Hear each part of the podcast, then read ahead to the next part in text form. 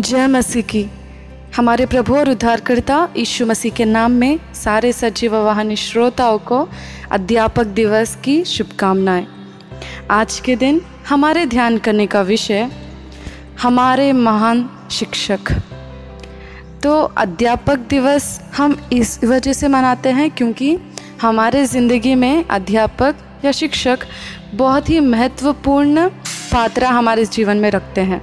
वो हमें शिक्षा ही नहीं, बट बहुत सारी अनुशासन का प्रयोग करना और कैसे जीना अनुशासन में वो हमें बताते हैं। छोटे से लेकर बड़े होने तक हमारी आधी सी ज़िंदगी अध्यापकों या शिक्षकों के साथ ही बिताई जाती है। तो आज के दिन हम देखेंगे हमारे महान शिक्षक के बारे में। अगर हम लूका का पुस्तक 12 अध्याय उसके 11 और 12 पद में देखेंगे जब लोग तुम्हें सभाओं, या हाकिमों और अधिकारियों के सामने ले जाए तो चिंता ना करना कि हम किस रीति से या क्या उत्तर दें, या क्या कहें, क्योंकि पवित्र आत्मा उसी घड़ी तुम्हें सिखा देगा कि क्या कहना चाहिए। तो आज के दिन हमें सिखाने वाला कौन है? पवित्र आत्मा। पवित्र आत्मा जब हमारे अंदर है तो वह हमें सिखाएगा, क्या बोलना है, कैसे रहना है कैसे ज़िंदगी में विजेता बनना है, ये सारी बात हमें पवित्र आत्मा सिखाएगा। तो हम देखेंगे, बहुत सारे शिक्षक, बहुत सारे अध्यापक, हमें बहुत डांटते भी हैं कभी। डांटते हैं, मारते हैं, और कभी हमें प्यार भी करते हैं। पर ये जो हमारा शिक्षक है, पवित्र आत्मा, ये हमें हमेशा शांति से भरा रखता है। और ये हमें सच के मार्ग में लेके जाता है।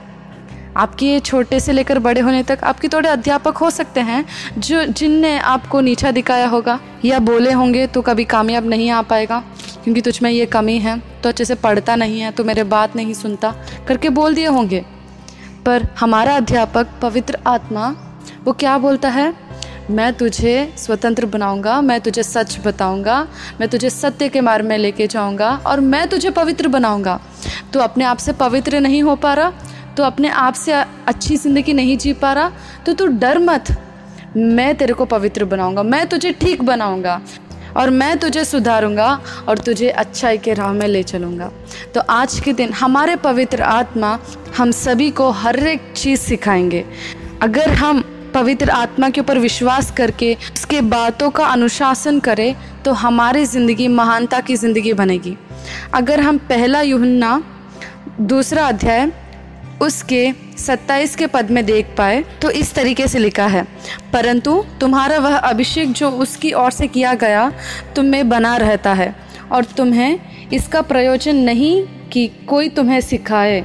वरन जैसे वह अभिषेक जो उसकी ओर से किया गया है, तुम्हें सब बातें सिखाता है, और यह सच्चा है और झूठा नहीं, और जैसे उसने तुम्हें सिखाया है, वैसे ही तुम उसमें बने रहते हो। तो आपका अभिषेक किसने किया है? पवित्र आत्मा के द्वारा आप अभिषेक किए गए हैं।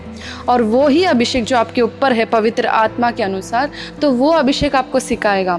वो झूठा बात नहीं सुनाता आपको, वो झूठा बात आपको नहीं सिखाता, वो आपको सच्चाई बोलता है, और वो ही पवित्र आत्मा है। तो क्या आप देखना चाहते हैं वो किस तरीके से सिखाता है, और कौन सी महानता हमें देता है? तो चलिए मेरे साथ भजन संहिता 119 उसका निन्यानवे और 100 का पद। इस तरीके से है। मैं अपने सब शिक्षकों से भी अधिक समझ रखता हूँ क्योंकि मेरा ध्यान तेरी चितौनियों पर लगा है। मैं पूर्णियों से भी समझदार हूँ क्योंकि मैं तेरे उपदेशों को पकड़े हुए हूँ। तो आज के दिन परमेश्वर, हमारे पवित्र आत्मा का अनुशासन, जब हम उसके वचनों पर, उसके उपदेशों पर अगर हम पकड़ के रखें तो हम अपने शिक्षकों से भी बढ़कर ज्ञान प्राप्त कर सकते हैं। और अपने पूर्णियों, हमारे पुराने बुज़ुर्ग रहते हैं ना, उनसे ज़्यादा समझ, उनसे ज़्यादा ज्ञान परमेश्वर हमें देता है। तो परमेश्वर, पवित्र आत्मा का अभिषेक और उसके ज्ञान से हम सभी को भरे। आमेन।